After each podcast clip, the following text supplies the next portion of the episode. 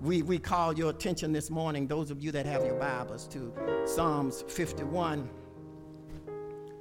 Uh, you, th- uh, you heard this in our uh, devotional this morning, uh, but our key verse this morning in Psalms 51 will be verses uh, 4.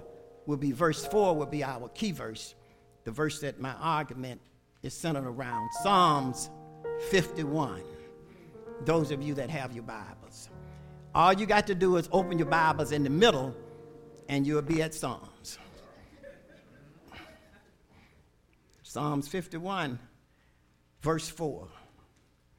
Against thee and thee alone have I sinned and done this evil in thy sight, that thou mightest be justified when thou speakest and be clear when thou judge.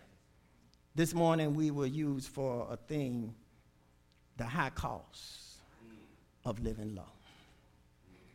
The high cost of living low. You may be seated. The elephant is in the room, and having so much time on my hand when I was recovering to read the newspapers and to hear all of the stuff that was happening, I could not help but see that there is spiritual warfare in high places. But I came this morning to warn you that there is a high cost for living low. So you may say, uh, well, preacher, what do you mean by low living? I'm glad you asked that question. God gave us, if y'all don't mind me teaching a little bit this morning, God gave us three basic instincts a social instinct and a security instinct and a sexual instinct. Now, these are God given gifts, instincts that God has given us. And each one of these instincts ought to be used for the glory of God. Our social instinct is when we wanting to belong and to be accepted and to have people and loving people around us. No one wants to be rejected. Everybody wants to be uh, in a beloved community and have loving people around us. So, so that's just part of our social instinct.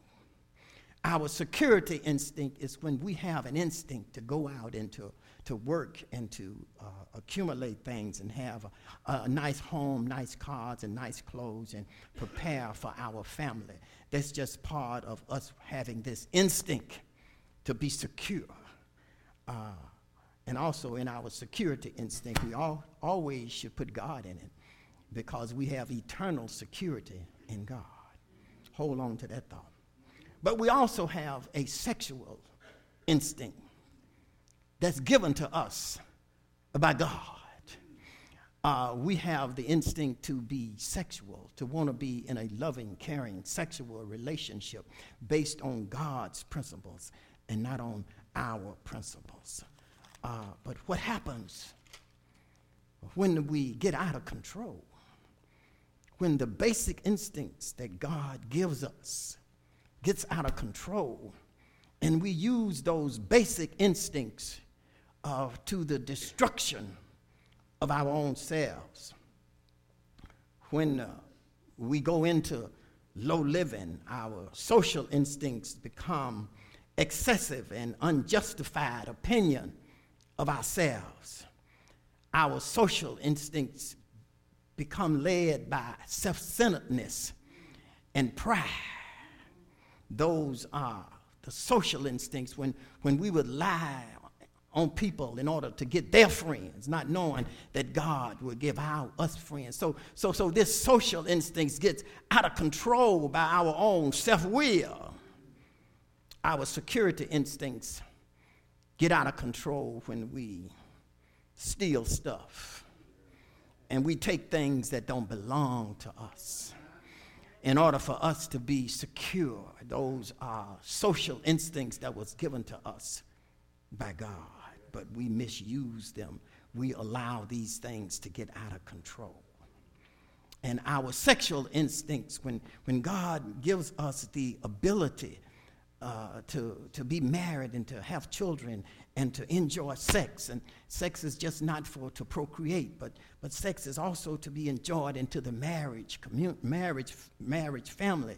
And our bed is not to be defiled. So, so when we look at being sexual, God has given us a sexual instinct, but when we use that and that sexual instinct gets out of control, when it gets out of control, then we will have sex with anybody, anywhere, anytime. We become, we prey on vulnerable people. What happens when our basic instincts gets out of whack? We end up having animalistic tendencies and we end up acting like animals uh, uh, because then we go into what we call low living. Uh, you know, I don't know if you've ever seen a dog in heat, but when we allow our own sexual instincts to get out of control, our behavior is the behavior of an animal. Our behavior is one of a dog that's in heat. And when a dog is in heat, sometimes you have to lock them up. When a dog is in heat, they'll even climb up on your leg. you know what I'm talking about? Bestiality. You better be careful. But, but, but, but what happens when we go into low living? Low living. We live lower than the standards that God has created for us. That's low living. Low living is when we live lower than society will accept from anybody. Uh, so recently, we have run into some situations. But I just want you to understand that there is a high cost for low living. I don't know if you want to pay the cost, but it's a high cost for low living. When I think about Dr. Floyd Williams Jr., the first African American superintendent of schools in the Des Plaines School District. He was recently dismissed because he made inappropriate sexual advances and used the internet in an improper manner. And he was fired. Talking about low living. Uh, when we look at uh, Roger Ailes, the man who founded Fox News, had to be fired from Fox News because he used inappropriate sexual advances and demanded things that was not appropriate. The, the, the same network that he invented, gen- genius of a man, had to be fired by that same network. I'm talking about low living. I'm talking about Bill O'Reilly man making over $20 million a year, the star of Fox News, had to be found. I'm talking about low living. He decided to live lower than what society would accept. He, he, because he was in a power position, he started requesting things that was not proper. And we talked about Matt Lauer, you know, the Today Show host that inappropriately used his power uh, against women who was in the secretariat pool. I'm going to tell you about low living. See, people that live low, they know who to approach and who to control with that power. It's about power. And, and, and he had to be dismissed. And, and, and, and one man that I held up, John Conyers, 53 years in the Congress. Broke my heart the other day to see this man step down because of low living. I'm talking about living on emotions and based on animal tendencies. I'm talking about allowing your emotions to control your behavior. I'm talking about low living. Oh, y'all know what I'm talking about. Garrison Keillor, radio broadcaster. Kevin Spacey, one of my favorite actors. Al Franken, also a senator from New York. Harvey Weinstein, Russell Simmons, James Levine, all low living. A man who was in the Metropolitan Opera. But see what happened to people when they decide to live low, when they decide to live beyond the standards that God has created. We're talking about folk that would live low. And when you live low, there is a high cost, or you don't want to pay this cost. Because this cost can embarrass your family. This cost can put you in jail. This cost can, can, can all of your education. Uh, you mean Dr. Floyd had a doctorate degree fired from his job. Low living. Sitting up in his office, his big, beautiful office, his fine computer with pornography. Low living. Oh, I'm talking about low living, y'all. Low living. Living beyond the standards of God. Living beyond the standards in which society will accept. Today, I would teach that God still wants a broken person and a contrite heart. I don't care how low you have lived or how low you are living, there's still an answer to your problem. When we look at our lesson text this morning, the background is when David had been living low. And the prophet Nathan came up to David and confronted him and told him about what he had been doing. Told him about how he had had committed adultery with Bathsheba and how he had ordered her husband Uriah to be killed. And he told him that you are the man. But let, let, let, me, let me just tell you something. But before I get into the lesson text, let me just help you to understand something because, see, there is a danger Pay attention. Because there there's a danger in prosperity. See, you can't handle success unless you have God on your side.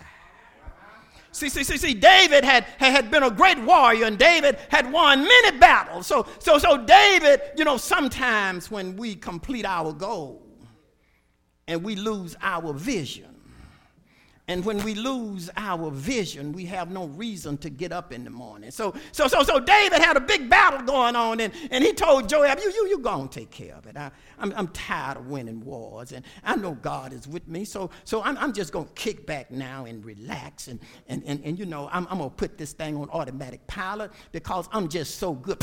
Steps in there. Didn't even go to battle, sent his army out there. But David is on cruise now. David sleeping all day, getting up when everybody else is at work, walking around this palace. He got the only palace in town, and he had this huge balcony that he's just walking over. You know, I don't know what kind of deck he had. I don't know if he had a deck like yours, but I don't know what kind of deck he had. But, but, but David just walking there in the morning when everybody else was at work. And all of a sudden, he looks on and see this beautiful woman taking a bath. David, see, see, an idle man is the devil's workshop. And you have to be careful when you lose your vision.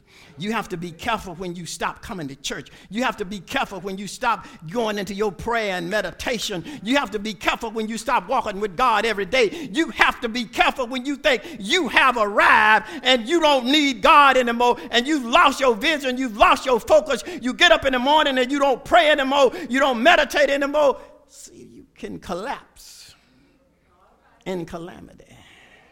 David had all these fine things, all these wives and concubines, and he looked over there and saw Bathsheba.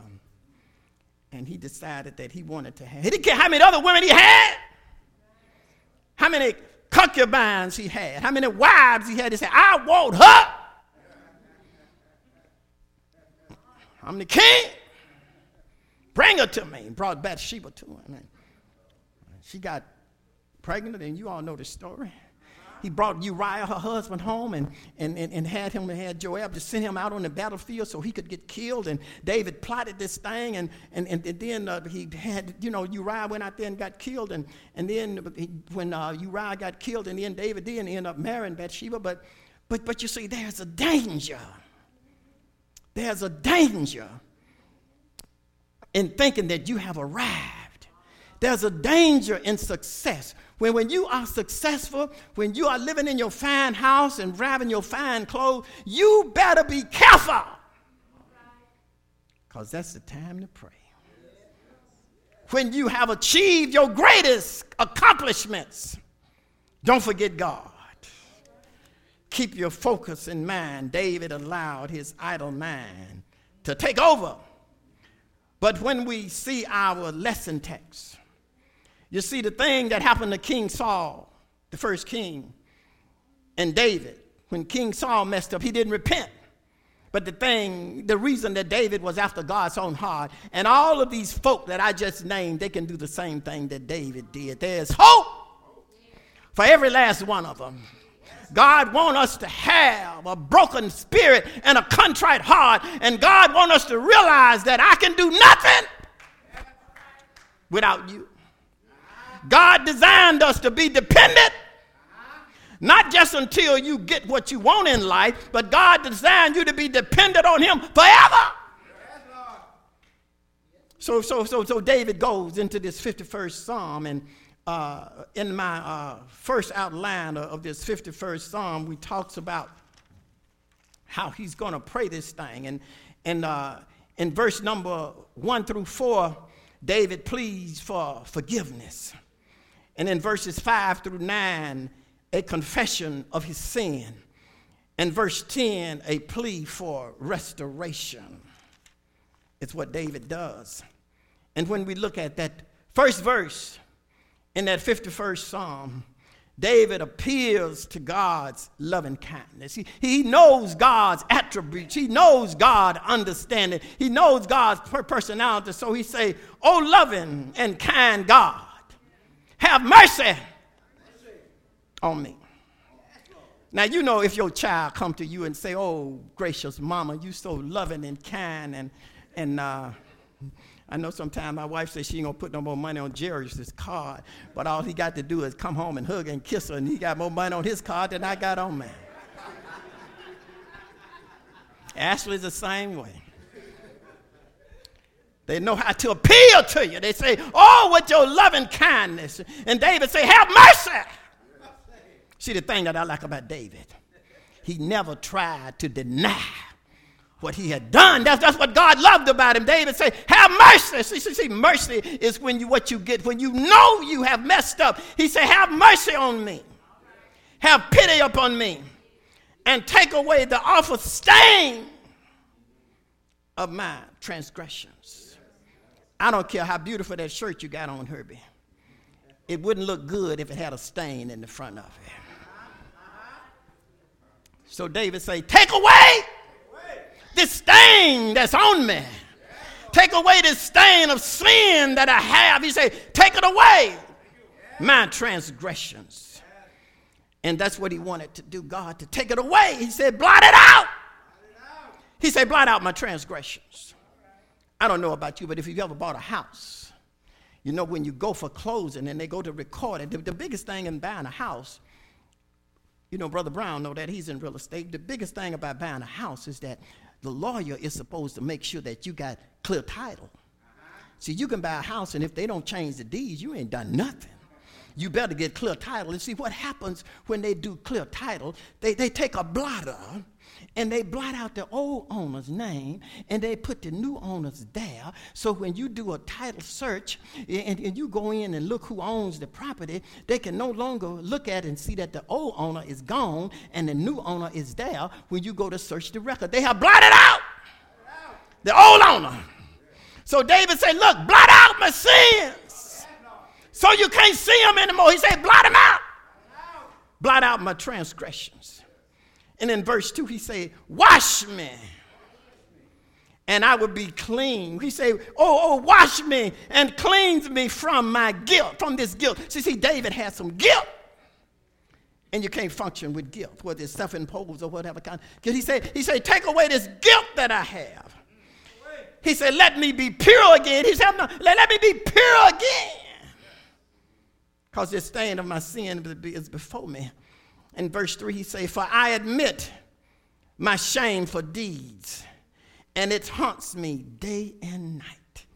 David said, I keep thinking about all the wives that I had, and I think about how good, had, how good God had been to me and how the battles that I had won and how I just put my life on automatic pilot. He said, I keep thinking about my sin is that I couldn't handle success. So because I was idle, because I saw something that I didn't have that I figured I could get because I was the king, he said, I've been thinking about all of this. And God, if you give me another chance, I'll correct it. He said, let me be pure have you ever wanted to be pure again? I mean, after you sin, don't you feel so nasty? After you've sinned, you feel so dirty. After that sin is before you, that's what David is saying. I feel so nasty and dirty. He said, Wash me. He said, I'll be white as snow. You know, I don't care how white your clothes is, how white this handkerchief is. If you go out there and hold it down to the snow, it looks dull. He said, Wash me, and I'll be white as snow. And at verse 3, he say, For I admit my shameful deeds, and they haunt me day and night. In verse 4, he said, It is against you and you alone have I sinned and did this terrible sin. He said, God, every sin that I commit. Now remember, he didn't mention Uriah's name and he didn't mention Bathsheba. Every sin that you commit is against God first. The prodigal son on his way home, he's prayed to God. He said, My sin is against heaven. So you remember, now God is looking at you. Every sin that you commit is against God first. He said, I admit my shameful deeds. It haunts me day and night. In verse 4, it said, It is against you and alone I have sinned and did this terrible thing. And then he said, I saw it. He said, You saw it all. And your sentence against me is just. That sin that you commit when you was in the corner in the dark. Well, I just want you to know God saw you. You can't hide from God. Or you may can hide from me. But you cannot hide. I don't care where you go. You can find the cheapest motel in the smallest town you can ever find. You can find a liquor store way across town in the middle of nowhere. But God saw you all these folk that had these big offices and could lock their door and somebody came in and couldn't get out. God saw you. Can't lock God out. You make it lock the rest of the world out, but you can't lock God out. He says, God saw me, and you saw me. And then in verse 5, he started, he started doing his confessions and he said, But I was born a sinner Yes, from my mother's womb, from the moment my mother conceived me, I was born and I was shaped in iniquity. In other words, David was saying, I have a sin nature. And I was born with this sin nature. And the only way that I can get rid of this sin nature is that I have to be born again, born of the Spirit and born of the water. But I'm born and shaped in iniquity. And if I don't ever make Jesus Christ my Lord and Savior with old Adam's nature in me, I have the proclivity to sin. And I'm going to tell you right now there is no way the flesh cannot be converted if you do not let God's Spirit dwell in your heart and control your thoughts in your mind, you are going to commit sin because it's in your nature. You heard the old folks down south say, That boy got nature. That sin is in that nature. You got a sin nature. And I don't care who you are. I don't care how much money you have. I don't care how tall the building you live in. I don't care what big job you have. Whatever you got, that sin nature is going to find you out. I want y'all to understand what's happening around us. That's why the Lord led me to preach this want you all to understand it. But, but, but, but he said he'd been like this ever since he was born. He was born and shaped in a fallen world. And because he was shaped in a fallen world, he had the proclivity to commit sin because it was in his nature. But he said, God, you desire honesty from the heart. God wants you to be honest Adam told the first lie when he blamed Eve and the God. And we've been lying ever since. been blaming folk and lying and cheating. Is that woman you gave? Oh no, you responsible. He said, God, he said, God, you deserve honesty. He said, yes, utter sincerity and truthfulness. God wants you to be truthful. God wants you to tell the truth. You know, sometimes you mess up, but don't lie about it. You make it worse. You make it worse when you lie about it. So tell the truth, as they used to say down south. Tell the truth, snag a tooth. tell the truth. Honey said, Oh, give me wisdom to know how to do this.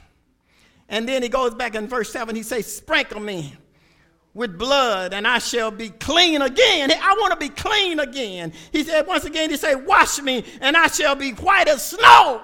I want to be clean again. I, I, want this sin nature to get away from me. I want to have clean thoughts. I want to think things that are pure, things that are divine. I want to think things that are like the virtuous woman. I want to have a clean mind and clean thoughts. Make me like that again, like I once was. Verse 8. And after you have punished me, so I, I don't want to run from my punishment. I, I, I, after you have punished me, whatever the punishment is, God, give it to me. He said, I selected my actions, but I know you're going to select my consequences. He said, Give me back my joy. You know, sin can take your joy.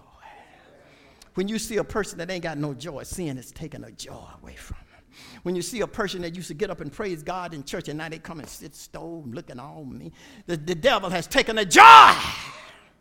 But David said, Give me that joy back again. And then he says, Don't keep, don't keep looking at my sins, erase them from my sight. And then, verse 10, we're looking at the plea for restoration. He says, Create in me a clean heart and a new spirit. He said, God, fill me with with a clean, with clean thoughts and right desires. He said, Give me your desires. See, when you make your confession, you, you confess and you take on the desires of God. In verse 11, he said, Don't toss me aside. He said, Don't banish me forever. He said, Don't take your Holy Spirit away from me. See, I can't pray this prayer today that David prayed because God is never going to take his spirit away from me. God said, I will always be with you. I'll never leave you and I'll never forsake you. But in antiquity, the spirit just came upon you. But, but God said, and, and David is saying, Don't take your spirit from me. He said, Restore me again the joy of my salvation. Make me willing and make me willing to obey you. In verse 13, he says, Then I will teach your ways to other sinners.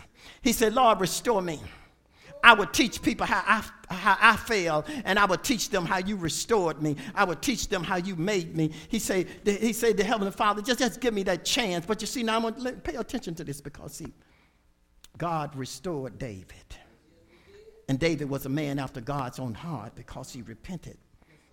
But because there are consequences, David had to pay the high cost of sin. Because David sinned and allowed this adultery to come into his household. His oldest son, his first son, Amnon, lusted after his half sister, Tamar, and raped her, raped his sister. And since Tamar was Absalom's whole sister, Absalom sought to kill Amnon because then now there's murder in David's house, all because David had gone and committed this adultery. But, but not only when Absalom killed Amnon, then Absalom got on the run thinking David was after him to kill him. So Absalom got on the run, and then he got with this, this man who was uh, uh, uh, Bathsheba's grandfather. Ahithophel. He was a. He was, but, but, but you see, Ahithophel, now pay attention because he got a, a motive in man. See, Ahithophel was Bathsheba's grandfather, and he had hated David for years. He was waiting around, lurching to get an opportunity to get even with David because he hated what David had done with Bathsheba and how David had had Uriah killed. So Ahithophel waited, and when Absalom was on the run, he advised Absalom to go and sleep with all of David's concubines as if he was taking over the throne. But when Absalom did all this and challenged David, then Joab, David's chief general, killed Absalom, David's chief general, his own chief general soldier, killed his own son. Now, now we have Amnon dead. We have his, we have Tamar raped. Uh, we have all of this stuff going on. Absalom been killed by all of this stuff happened because David decided to live low. There are consequences for low living. Hallelujah. Ahithophel hated David so badly that he waited all these years. See, when you live low, people gonna want to get even with you. But I stopped by here to let you know, to tell you this last story. This man was on his way to work one morning to catch the train, the 805. He was all dressed up to go to work to catch the 805. And on his way out of the door, he noticed that his little son was out there playing in the mud. And he went to step across his little son playing in the mud, and he fell in the mud. And when he fell in the mud, the little boy got comfortable because he said, Now, Daddy, you down here in the mud with me? Let's play a little while. The man said, No, I got to go catch the 804. I don't have time to play in the mud with you. The boy said, Come on, Daddy. They say, No, I, I got to get up. And I know that there's a restroom on the train. And I know I got some more clothes that I got to go. But I have to make a decision whether I need to get up out the mud and go to work or stay here and play in the mud with my son because the son wasn't going nowhere. He was satisfied in playing in the mud. So the man had to make a decision to catch the 805 and to go on downtown and work. But, but you see, I stopped by here to let you know if you have slipped, if you have fallen in the mud, if you got to make a decision to get up out the mud, God has prepared a way to clean you up. God got a new wardrobe for you when you get in heaven. He got a robe that's been washed with the blood of Jesus. I don't know about you, but you can get up out that muddy pond. You can get up out of that place. You don't have to stay there and wallow in that mud. God has a way for you. That's a high cost for living low. There's a high cost for messing up. But God can clean you up. I don't care how bad you messed up, God can clean you up. He has a restroom that's called a church where you can come and get cleaned up.